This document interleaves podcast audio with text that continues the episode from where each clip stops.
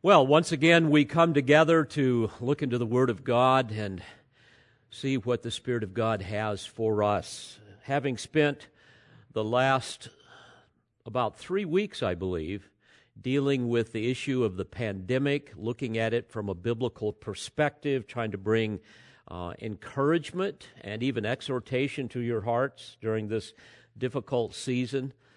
I believe that now it's time to return once again to our verse by verse exposition of Second Corinthians. So if you will take your Bibles and turn there, turn to Second Corinthians chapter 1. Notwithstanding the seriousness of the days in which we live,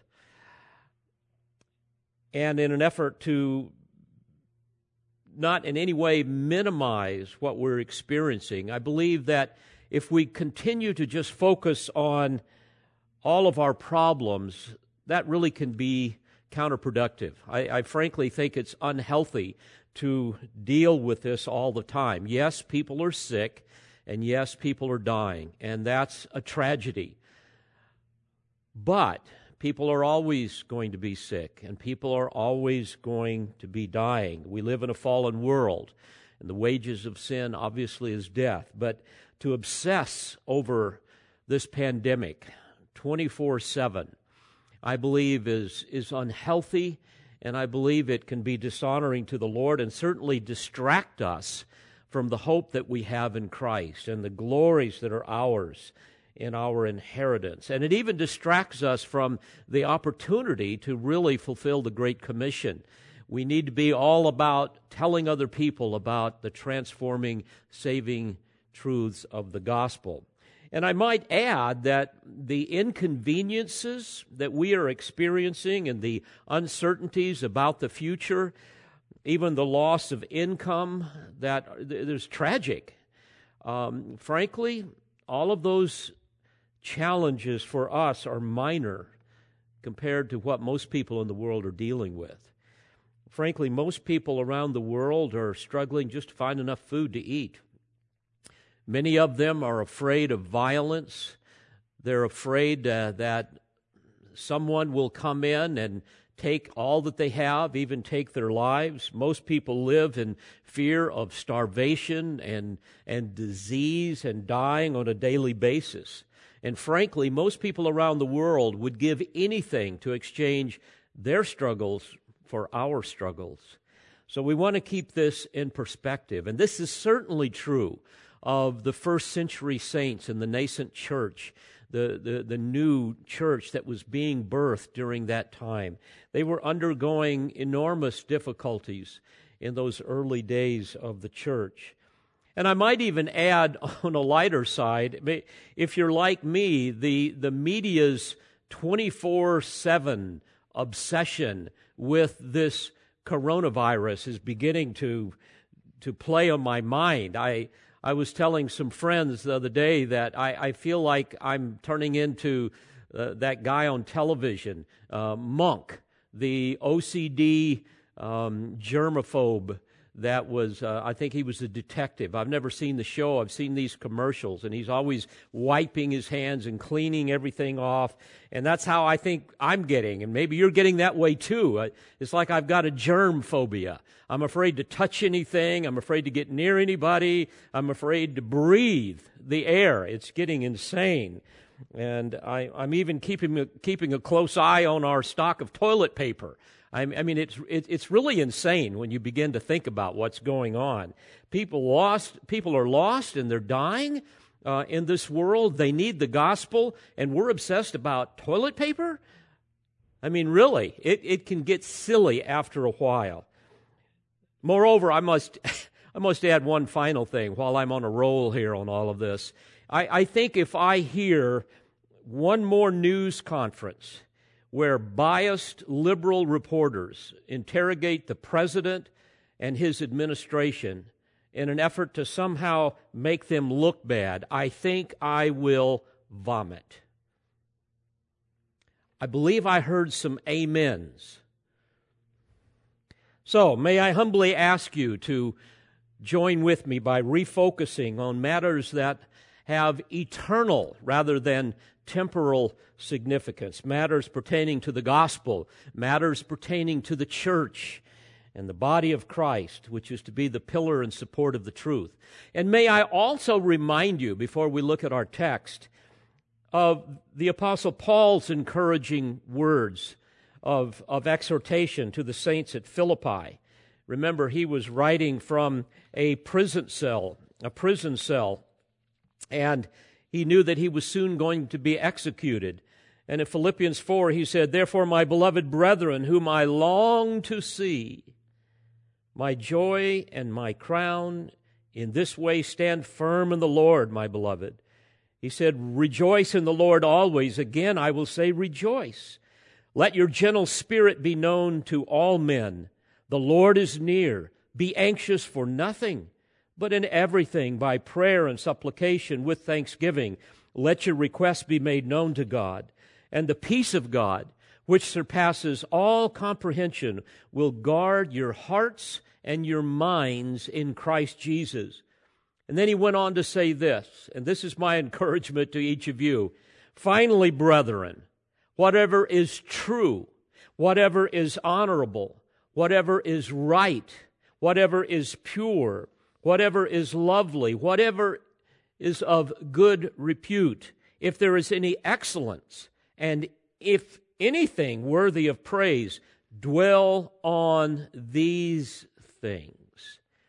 The things you have learned and received and heard and seen in me, he says, practice these things, and the God of peace will be with you.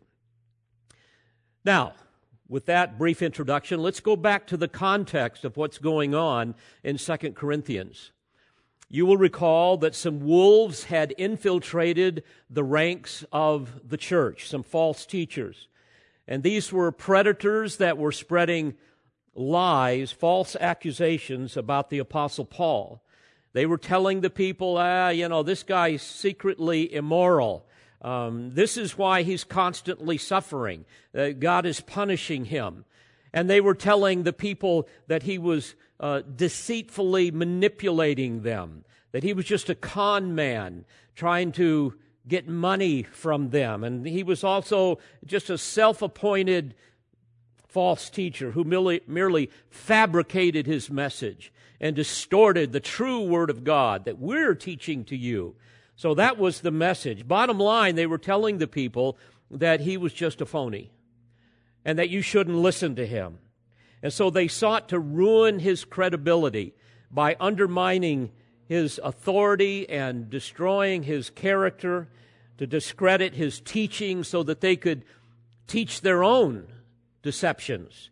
And so this was obviously very convincing to some of the people in the church because some of them actually bought into the deception, bought into the slander. And of course, that was heartbreaking to the Apostle Paul.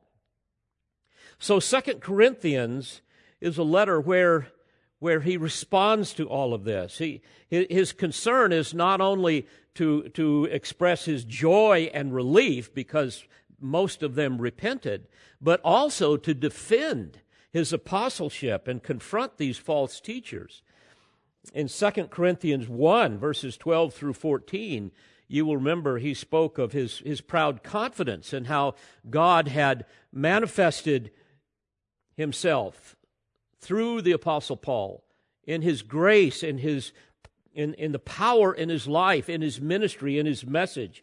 And he glories in what God has done in and through him. And he gives testimony as to how his conscience affirmed his, his moral, his relational, and, and his doctrinal integrity. But now, in chapter 1, beginning in verse 15, through chapter 2 and verse 4, where we will be this morning, he is going to zero in on more, a more specific bogus accusation attacking his trustworthiness.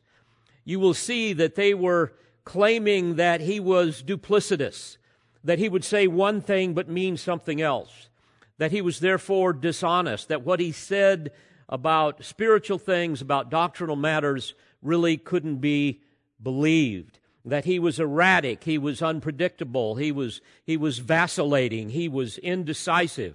So he can't be trusted. Don't pay any attention to him. He's a deceiver. He's just playing you, he's just using you. And what we're going to see is that the reason they were making such a charge, now catch this, is because he changed his travel plans. Really? He changed his, yep, he changed his travel plans. Oh my goodness. You can't be serious. Talk about a flimsy, feeble, unconvincing, unconvincing piece of evidence. But you know, that's what deceptive control freaks do. In order to advance their agenda, they must discredit their opponent, and they will come up with anything to somehow do that. By the way, this is how dishonest, divisive, narcissistic politicians politicians function on a daily basis. We see it all the time. And sadly, wicked people in the church can do the same type of thing. Bullying tactics to somehow get people to believe that which is false about another person.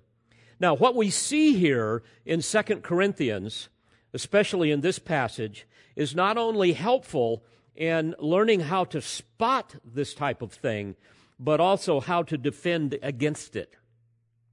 So I've, i want to give you just a, a, a real simple four category outline. We're going to see, first of all, the tactics of deceivers. And then Paul is going to explain the defense of the gospel. And then, thirdly, the appeal to God. And then finally, the motive of love. That's what we will be looking at. And it's my prayer and, and my confidence, confident assurance that, that you will be instructed, that you will be encouraged, you will be exhorted as we examine this, frankly, rather obscure passage of Scripture that perhaps you've never studied closely. But I believe the Spirit of God has much to teach us here. So, first of all, I want you to notice the tactics of deceivers. Notice in verse 15, in this confidence, he says, I intended at first to come to you. Well, in what confidence? Well, we go back to the end of verse 14. He says that we are your reason to be proud, as you also are ours in the day of our Lord Jesus. In other words, he's saying, You should be proud of me as I am proud of you. I am your spiritual father. He mentioned this uh, in 1 Corinthians 4, verse 5. And he's essentially saying, look, folks, it, it, was through my ministry and my gospel message, along with Timothy as well as Silas, that God saved you by his grace. And as a result, together, we anticipate what he says here the day of our Lord Jesus. That day when we can proudly point to you as our spiritual children. In 1 Thessalonians chapter 2, he says the same thing to the saints at Thessalonica. In verse 19, he says, For who is our hope or joy or crown of exaltation? Is it not even you in the presence of our Lord Jesus at his coming? For you are our glory and joy. And so essentially, what he's saying is, folks, look, had I been a con man, who distorted the Word of God, a, a, a false apostle that, that merely came to deceive you for my own benefit, then how can you explain your salvation?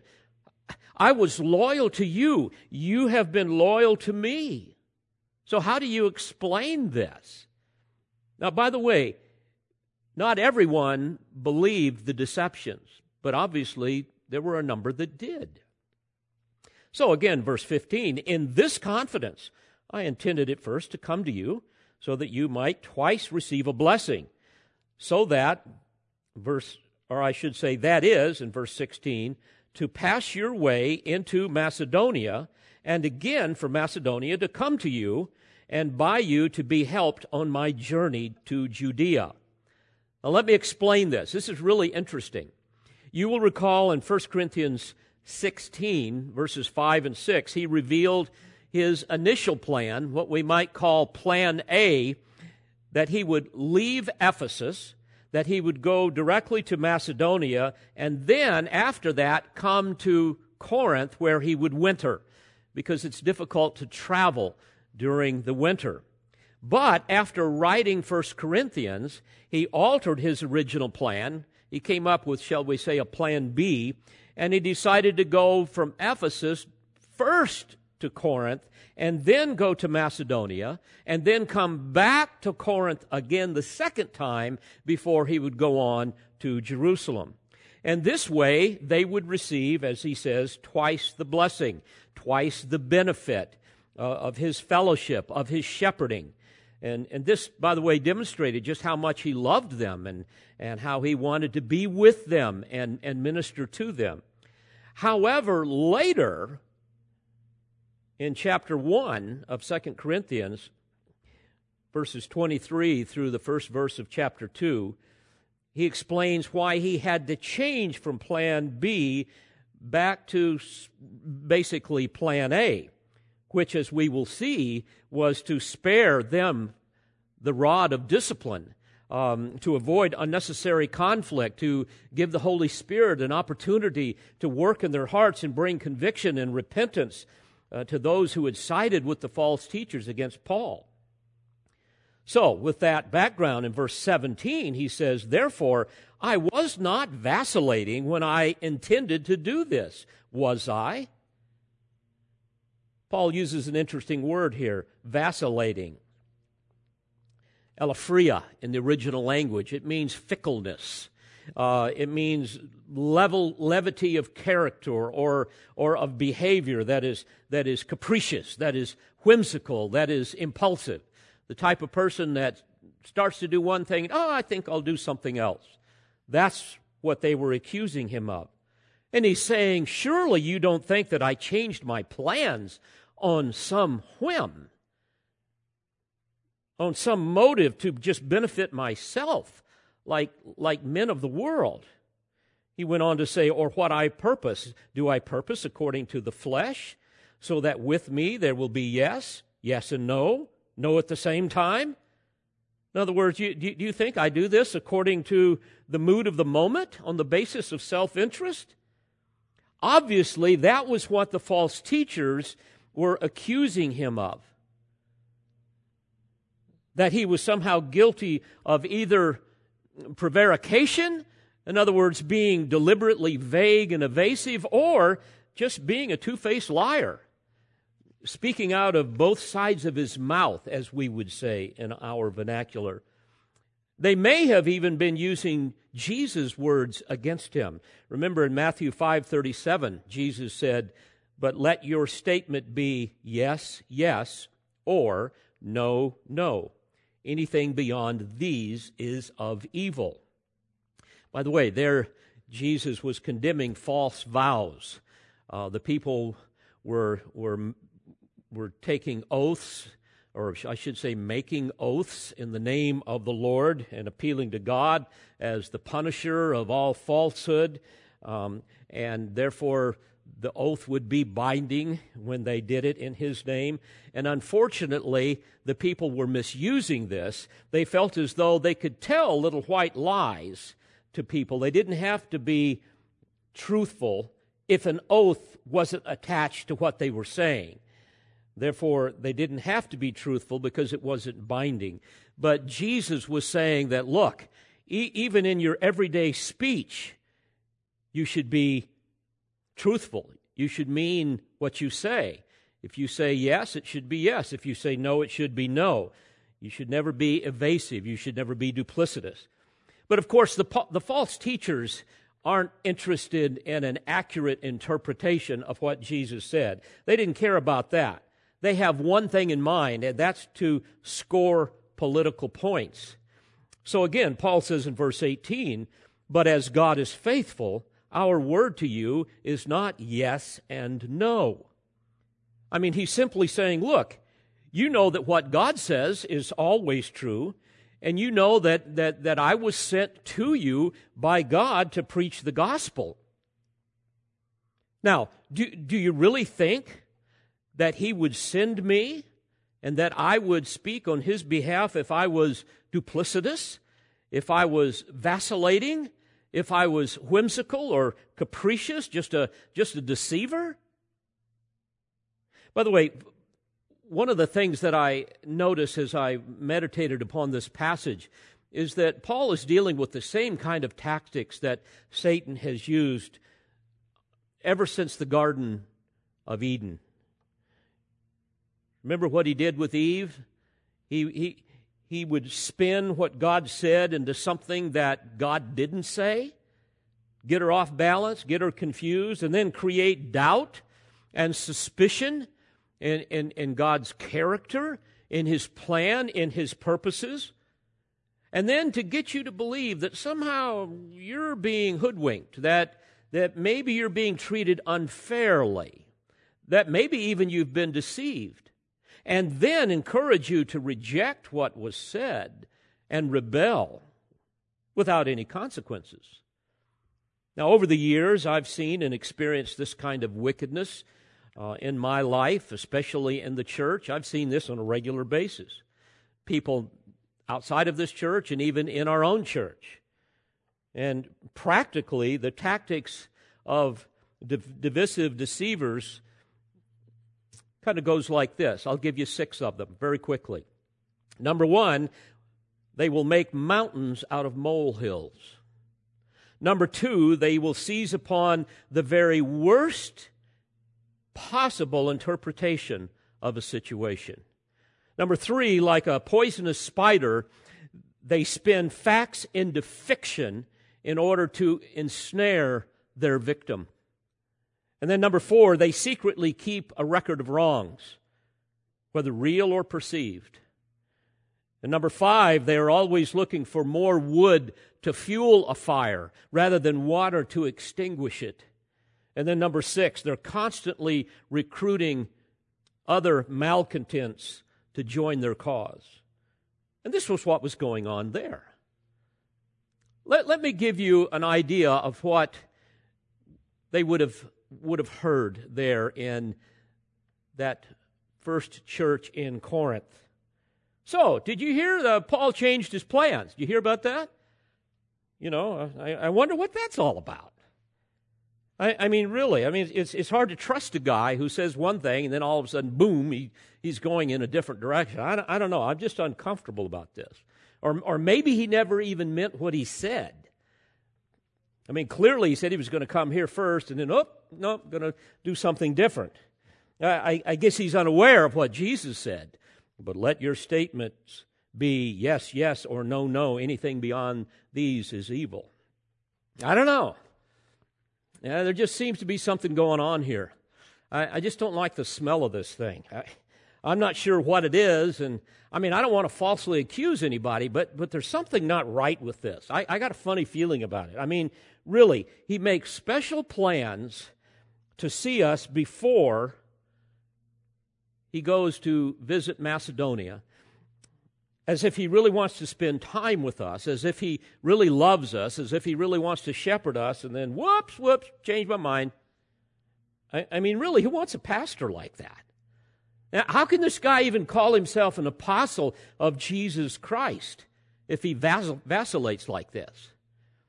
And you know, if you really think about it, if you can't trust a guy on the little things, how can you trust him on the big things? Well, you get the picture. Again, politicians do this all the time.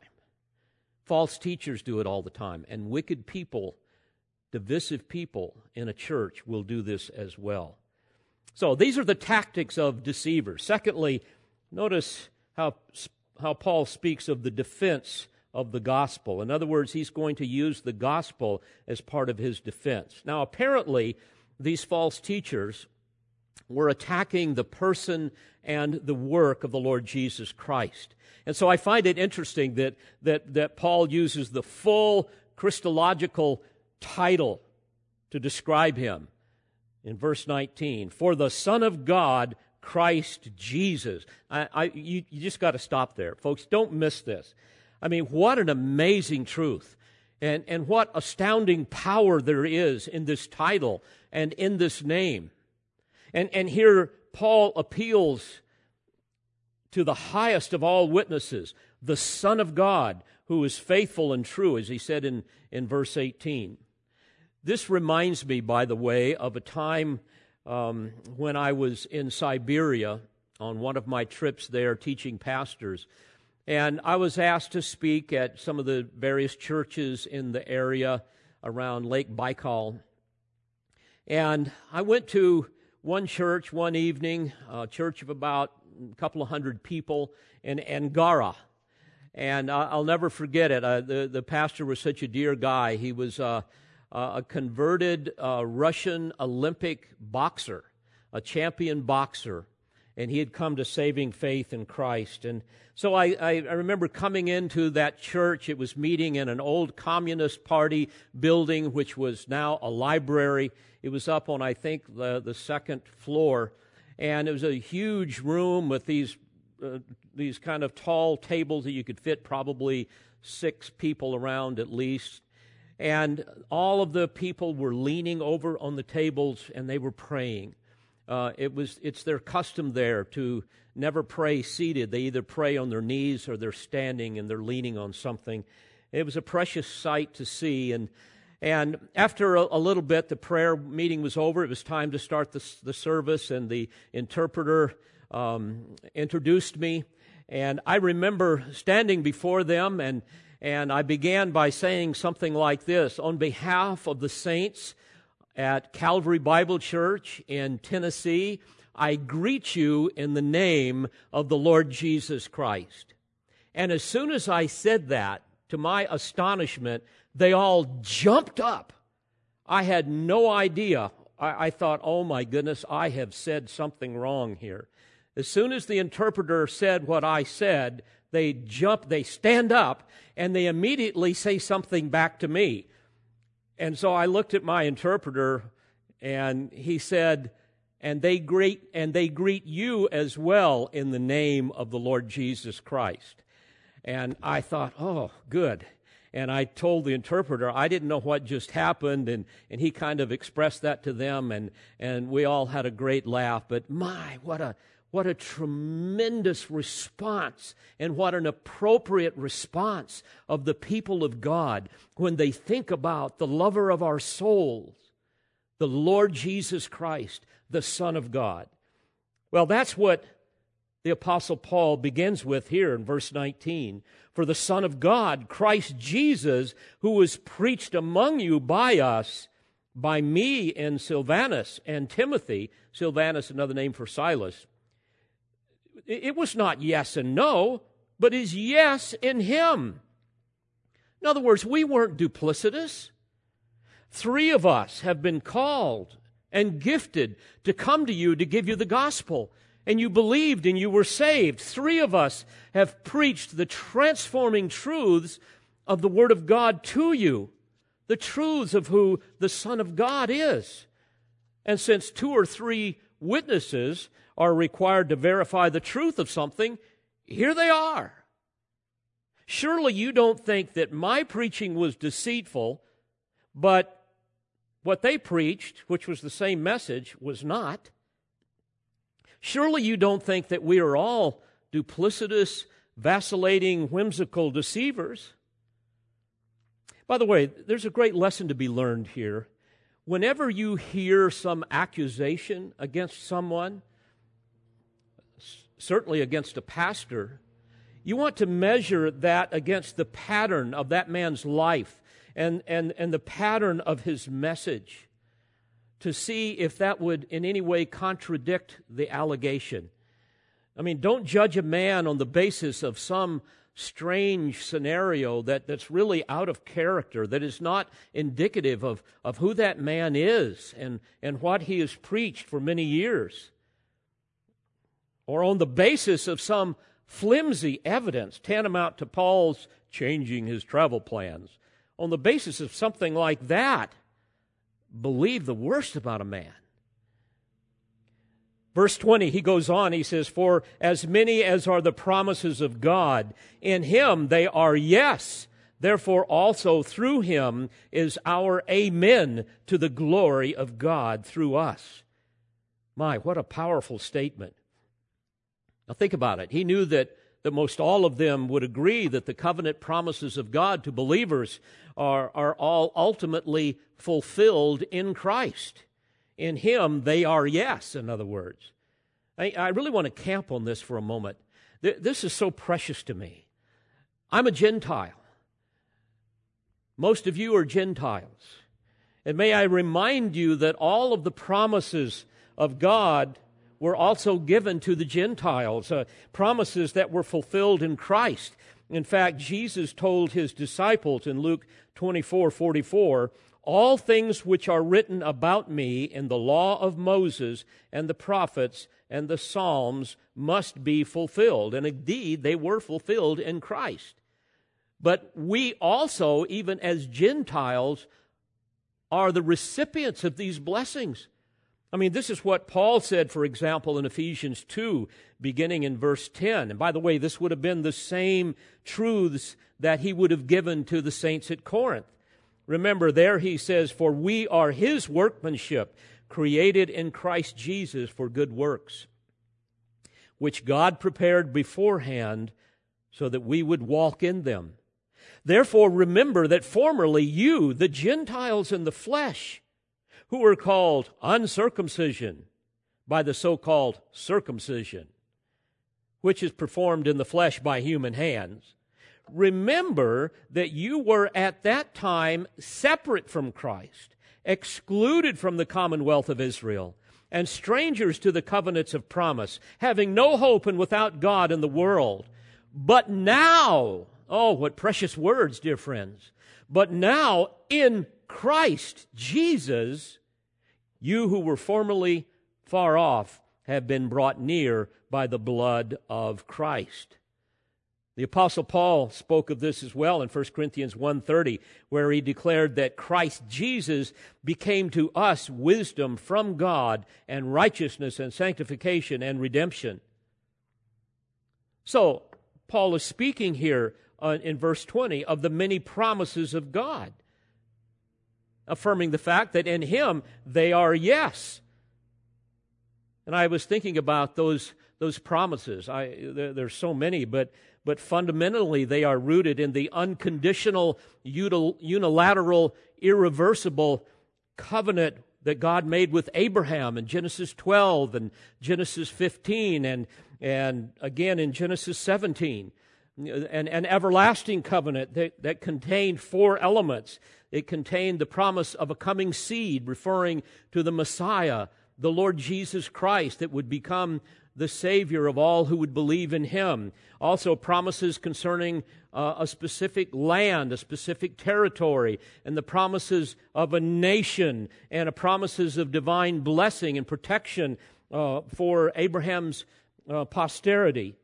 And ultimately, we as Gentiles have, have been grafted into the vine um, that, that is rooted in the blessings of the Abrahamic covenant. Romans 11 is very clear about this. And indeed, according to Galatians 3 and verse 9, Paul said, quote, Those who are of faith are blessed with Abraham the believer. So I think of the promises that God has made that they are true. The promises that he gave, for example, to, to Abraham, that was later reaffirmed to Isaac and Jacob, and then the, the messianic uh, kingdom promises that he gave, for example, to David in the Davidic covenant in 2 Samuel 7. So the promises of God that Paul speaks of would include all of these things, all of the promises about the coming Messiah, all of the promises about the kingdom that, that, that, were given to the Old Testament patriarchs and to the prophets. And all of these are fulfilled in Christ. Indeed, they are yes in Him. The promise of a coming Messiah who would bring salvation to all who would believe in Him who will rule the earth in an intermediate kingdom prior to the eternal state. The, the, messianic kingdom where Jesus will reign as the last Adam, where he will reign from and over the realm where God first tasked the first Adam to rule and to reign, but where he failed. A, a, a visible reign in the realm where the Messiah was rejected and where his people have been persecuted, a time in history when all aspects of the biblical covenants and promises will be fulfilled, a time of great blessings, blessings for the nations of the earth, all those who believe on the Lord. And by the way, during this pandemic, dear friends, I, I find myself often just longing for the Lord to come and, and snatch us away in the rapture of the church, to take us unto himself, and then to return with us to establish his promised earthly kingdom. And when I think of the promises of God that are yes in Christ, my heart is stirred to worship. It, it is stirred to praise. And it is animated with anticipation. Oh, how I long for the Lord to return. So back to verse 20. Since all God's saving promises are true in Christ, therefore, Paul says, also through him is our amen. Amen means, means surely. It's a, it's, a, it's a transliteration of the Hebrew word um, uh, aham. Aman, I should say. Aman, I think is how they pronounce it. Aman. And it was uh, a term that was used to to solemnly affirm the truthfulness of what has been said. And, and we say that a lot. We say amen after certain things. And that's what he's saying here. Therefore, also through him is our um, man to the glory of God through us. And then he expands upon this firm faith that, that Christ has wrought within our souls in verse 21 he says, Now he who establishes us with you in Christ and anointed us is God. Now, this is interesting. The term establishes, uh, it, it means strengthens or solidifies or, or makes us stand firm. And what's amazing, folks, when you think about this, God is currently in the process of establishing us together with each other in Christ. He goes on in verse 22 and says, Who also sealed us and gave us the Spirit in our hearts as a pledge. Now, I'm going to get technical for a moment, but I, I, I hope that it will become very clear to you. It's interesting here that he uses three aorist participles or past tense participles to affirm this amazing reality of, of this establishment that we have. And each of them are, are antecedent actions of the main verb, which is to establish. And the grammar indicates here, therefore, that something has happened in the past that has ongoing results. Well, what has happened in the past? Well, certainly He has established us, but also He has anointed us, sealed us, and gave us. In other words, He has given us the deposit of the Spirit. Now, I want us to look at this closely for just a moment. This is so precious. First, notice He establishes us in Christ, referring to our salvation. When we, when we are born again, when we're united to Christ in saving faith, it's, it's that marvel of being in Christ. I, uh, I've recently written a book, and it's just now been released, one of my many books entitled The Marvel of Being in Christ, Adoring God's Loving Provision of New Life in the Spirit. And I go into great detail about our union with Christ, an amazing doctrine. Beloved, think about this. Christ is not an, a means to an end, but He is the all sufficient and all glorious end Himself we now share a common spiritual life with Christ. He lives in us and we live in him. Galatians 2:20. Colossians 3:3 we have died and our lives our life is now hidden with Christ in God. So he first of all establishes us, but then notice secondly when we were established in Christ, we were also anointed with the Holy Spirit. And this happens at the moment of our new birth. Uh, anoint denotes the idea of, of, of dedicating something, um, even commissioning something, consecrating something, someone especially to serve God. 1 Corinthians 12 13, Paul says, For by one Spirit we were all baptized, in other words, immersed into one body, whether Jews or Greeks, whether slaves or free, and we were all made to drink of one Spirit. So, we have been established, we've been anointed. Thirdly, we've been sealed. God has sealed us. A seal, of course, is a, a token that assures that someone owns something, a piece of property or whatever. And here, God's stamp of ownership is on all those who belong to Him. And that stamp of ownership, that mark, is the indwelling Spirit of God uh, who instructs us and empowers us and, and guides us in our life and helps us put the glory of Christ on display. In Romans 8 and verse 9, if anyone does not have the Spirit of Christ, he does not belong to him. The point is, those that have the Spirit of Christ belong to him. That is the mark of ownership. We have been sealed in him. And certainly a transformed life that is devoted to the glory of Christ through faith and obedience is always the certain mark that that individual belongs to God in Christ.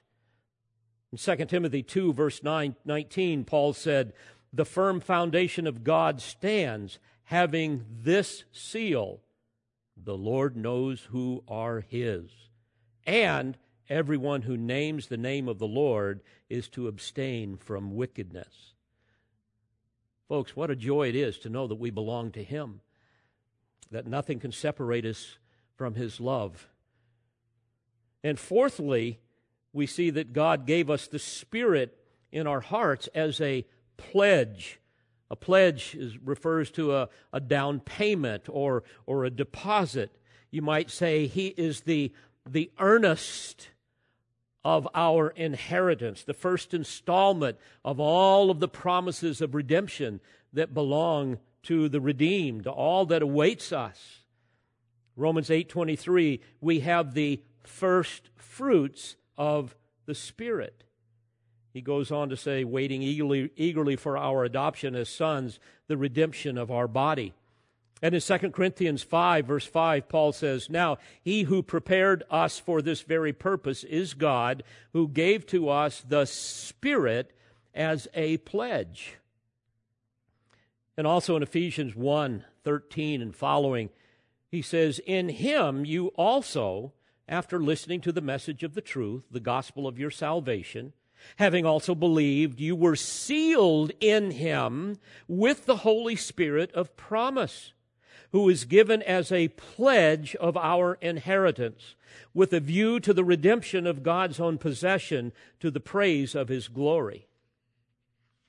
Now, Paul's point here in reminding them of all these magnificent realities that he has preached and they have embraced in saving and transforming faith, the, the point of it all is simply this How, in light of all of this, can you question my integrity simply because I felt it was necessary to change my travel itinerary?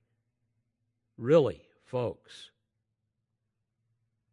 So we've seen the tactics of deceivers, the defense of the gospel that he preached that changed their lives and eternal destiny. And thirdly, we see now that the, the, the appeal to God. Notice in verse 23 But I call God as witness to my soul that to spare you, I did not come again to Corinth. You see, here he's explaining why he didn't come to them, why he changed his plans.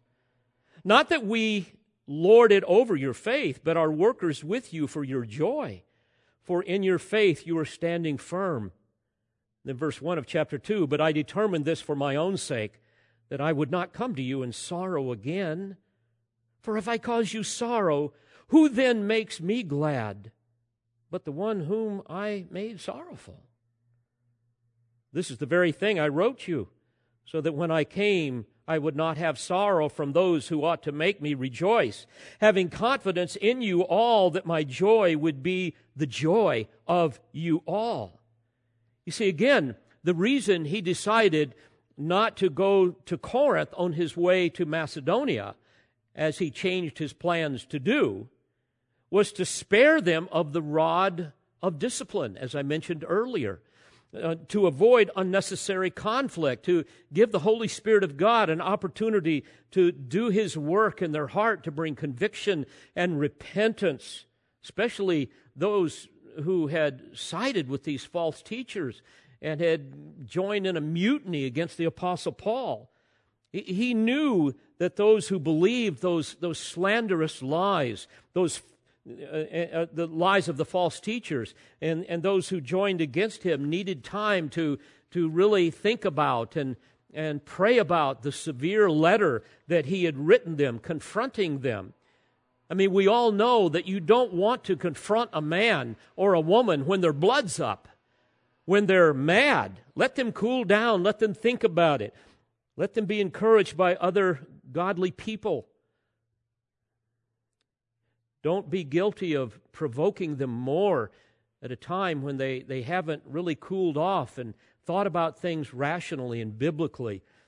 That just causes unnecessary confrontation. So he's basically saying, folks, look, I didn't walk, want to walk into a hornet's nest. I, I didn't want to have to assert my apostolic authority. I didn't want to have to lord it over you. I, I didn't want to come in and, and let's get in a big fight. I, I don't want to bring sorrow upon sorrow. My, my goal is, is always to, to, to work with you for your joy.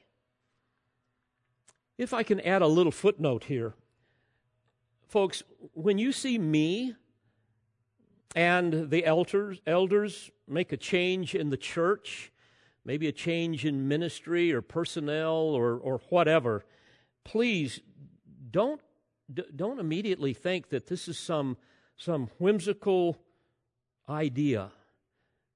Please don't think we're being duplicitous, that, that, that, that what we're saying is poorly conceived, that we just kind of up and changed our travel plans. But rather realize that, that there's a good reason for what we're doing, reasons that have the glory of Christ and your best interest at heart, knowing that we love this church and also know that, that we are privy to information that you do not, do not have, and that in most cases we're not able to give to you. And if you knew what we knew, undoubtedly you would agree, oh, yes, that's absolutely the right thing to do. So, despite all of the hysterics and all of the drama that sometimes goes along with some change in the church. All of the accusations that start flying, all of the weeping and the wailing and the gnashing of teeth. Know this, dear friends, we can honestly say, as Paul did, that we can call on God as witness to our soul that what we have done is for His glory and for your joy, for your good. So, having seen the tactics of deceivers, Paul's defense of the gospel and his appeal to God, finally, in closing, notice the motive of love. Even though his love was under heavy fire, he still loved them. Verse 4, he says, For out of much affliction and anguish of heart, I wrote to you with many tears, referring to the severe letter that he had written. Not so that you would be made sorrowful but that you might know the love which I have especially for you. Folks, Paul's passion was the truth of the gospel. His passion was for the purity of doctrine, for the purity of the church, for unity within the church, for the glory of Christ. Why?